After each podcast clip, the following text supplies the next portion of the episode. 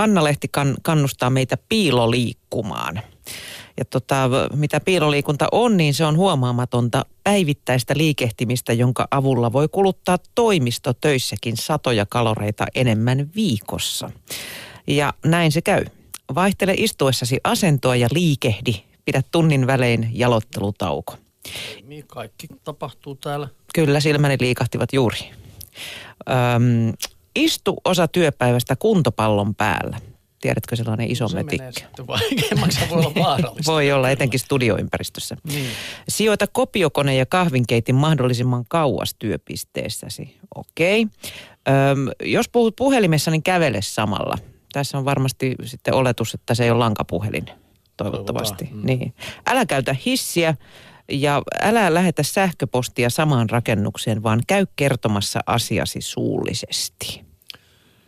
Tuotakin mä kyllä teen, että mä en lähetä sähköpostia, enkä edes soita tässä näin, niin kuin missä olemme tässä käytävän äärellä, vaan menen kyllä paikan päälle. Niin, kyllä. Toivottavasti ei kauhean isoja liitetiedostoja tarvitse raahata mukana sitten. Niin, enkä nyt tiedä, tuleeko sitä nyt hirveästi kilometrejä kyllä kerro kuitenkaan päivän mittaan. Että.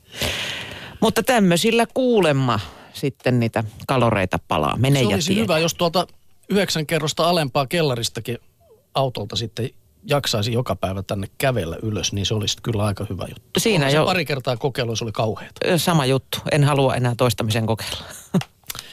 Okei, kauheasta jutusta kertoo sitten Kotilääkäri-lehdessä myös kolumnisti Arno Kotro. Näin juttu menee. Sen piti olla ihan tavallinen alkusyksyn päivä. Päivällä pidin lukiossa oppitunteja, iltapäivällä käväisin kustantajan kekkereissä. Illan suussa vaimo sanoi, että ääneni kuulostaa jotenkin oudolta. Vastasin sen varmaan johtuvan siitä, että juhlissa oli melkoinen hälinä ja ääni ollut koetuksella. Vähän myöhemmin luin 5-vuotiaalle tyttärelle kirjaa ja huomasin, etten enää pysty selvästi artikuloimaan.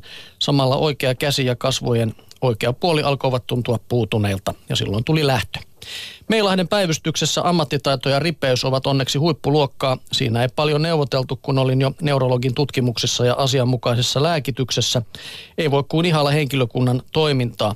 Laatta kyllä lensi ja ehdin pelätä, että tyhjän vatsan kakominen katkoo päästä viimeisetkin verisuonet. Mutta taju ei lähtenyt missään vaiheessa. Oireet rupesivat hellittämään muutamassa tunnissa ja olo palasi vähitellen normaaliksi. Osastolla makaaminen on tervehdyttävää, eikä vähiten siksi, että se kalibroi elämän filosofiaa terveelle pohjalle. Vieruskaveri, vähän yli parikymppinen mies, kysäisi kauanko olen ollut talossa. Kuultuaan minun olleen tutkimuksissa vain pari päivää hän kertoi itse maanneensa vuodepotilaana 5,5 vuotta. Kohtaus oli iskenyt äkkiarvaamatta urheilukentällä ja vienyt muun muassa liikuntakyvyn. Oma sairaalareissuni kesti vain vajaan viikon, mutta opetti paljon, tai pikemminkin muistutti paljosta. Kun lähdin sairaalasta, oli aurinkoinen sää, ilma tuoksui raikkaalta ja tunsin sellaista hetkellistä iloa, että olisin voinut suudella sairaalan edustan asfalttia kuin paavi konsanaan. Kotimatkalla bussissa hämmästyin ihmisten yrmeitä ilmeitä, ettekö tajua mikä etuoikeus on istua tässä liikuntakykyisenä puhekykytallella. Veropolitiikkakin sai uutta näkökulmaa. Sairaalassa minulle tehtiin sellainen määrä aivo-, keuhko-, valtimo- ja sydäntutkimuksia, etten pysynyt enää laskuissa. Mitähän mahtoivat maksaa? Yksi tutkimusten tulos oli sekin, että maahan saatiin yksi entistä tyytyväisempi veronmaksaja lisää. Diagnoosiksi tuli TIA, eli ohimenevä aivoverenkierron häiriö. Ja diagnoosin saatuani tein tietysti sen virheen, että kävin netistä nuuskimassa hyytäviä tarkennuksia. Siinä on tarinan 3. opetus. Terveempänä pysyy, kun ei turhaan ahmi kuvauksia todellisista tai mahdollisista sairauksistaan. Näin Arno Kotro. Ja tuohon viimeiseen on helppo yhtyä. Sieltä on kyllä, löytyy tauteja, mitä on päällä tai ainakin. On, sieltä on kuule Ebolasta lähtien löytynyt todennäköisesti kaikki sairaudet, mitkä oireet sopivat. Pysykää pois noilta sivuilta. No sitten vielä vinkkejä siihen, kun elimistö menee hiukan sekaisin pimeydestä, koska aivot saavat talvella vähemmän valoa, niin elimistön vuorokausirytmiä säätelevä sisäinen kello alkaa jätättää. Se häiritsee unta, ruokahalua ja mielialaa.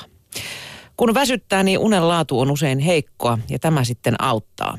Oleskele kirkasvalon ääressä aamuisin puoli tuntia kerrallaan tai kokeile sarastuslamppua, joka herättää hiljalleen kirkastuvalla valolla ja hellävaraisesti.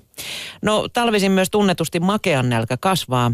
Nälkää säätelevien hormonien tuotanto muuttuu ja ruokahalu kasvaa. Tuo makean nälkä iskee etenkin iltapäivällä ja illalla.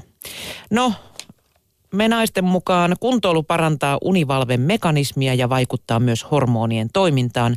Kun kuntoilee loppuiltapäivästä, voi välttyä makean himolta. En ole kyllä huomannut, mutta eikä se kokeilu mitään maksaa. Aina se on se kuntoilu joka juttu. No sitten tietysti kun makea nälkä kasvaa, niin nousee myös paino. Elimistö koettaa korjata hormoniheittelyä vaatimalla lisää hiilareita. Samaan aikaan toimintatarmo laskee. On tavallaan elimistön normaalia korjausliikettä, että talviaikaan moni lihoo 2-3 kiloa. No, tämä sitten auttaa. Vastusta kaamosoireita aktiivisesti. Ahmi pullan sijaan hedelmiä ja lähde ulos. Montakohan kertaa tämäkin on kuultu. No sitten viimeinen, mutta ei vähäisen oire on se, että ei innosta. Valon puutteen takia aivoissa on vähemmän mielialojen säätelyyn vaikuttavaa serotoniinia. Ja tämä sitten auttaa. Hyvät sosiaaliset suhteet ja läheisyys parantavat mielialaa. Hemmotteluhoidot voivat virkistää hetkellisesti. Halvin keino on mikäs muu kuin liikunta. Mä ajattelin, että se suklaa oli nyt siinä hemmotteluhoitona sitten, että päästäisiin siihen takaisin. Kyllä, kävisi ihan hemmotteluhoito. Okei, näillä sitten toisessa. Mennään taas pimeät aikaa eteenpäin.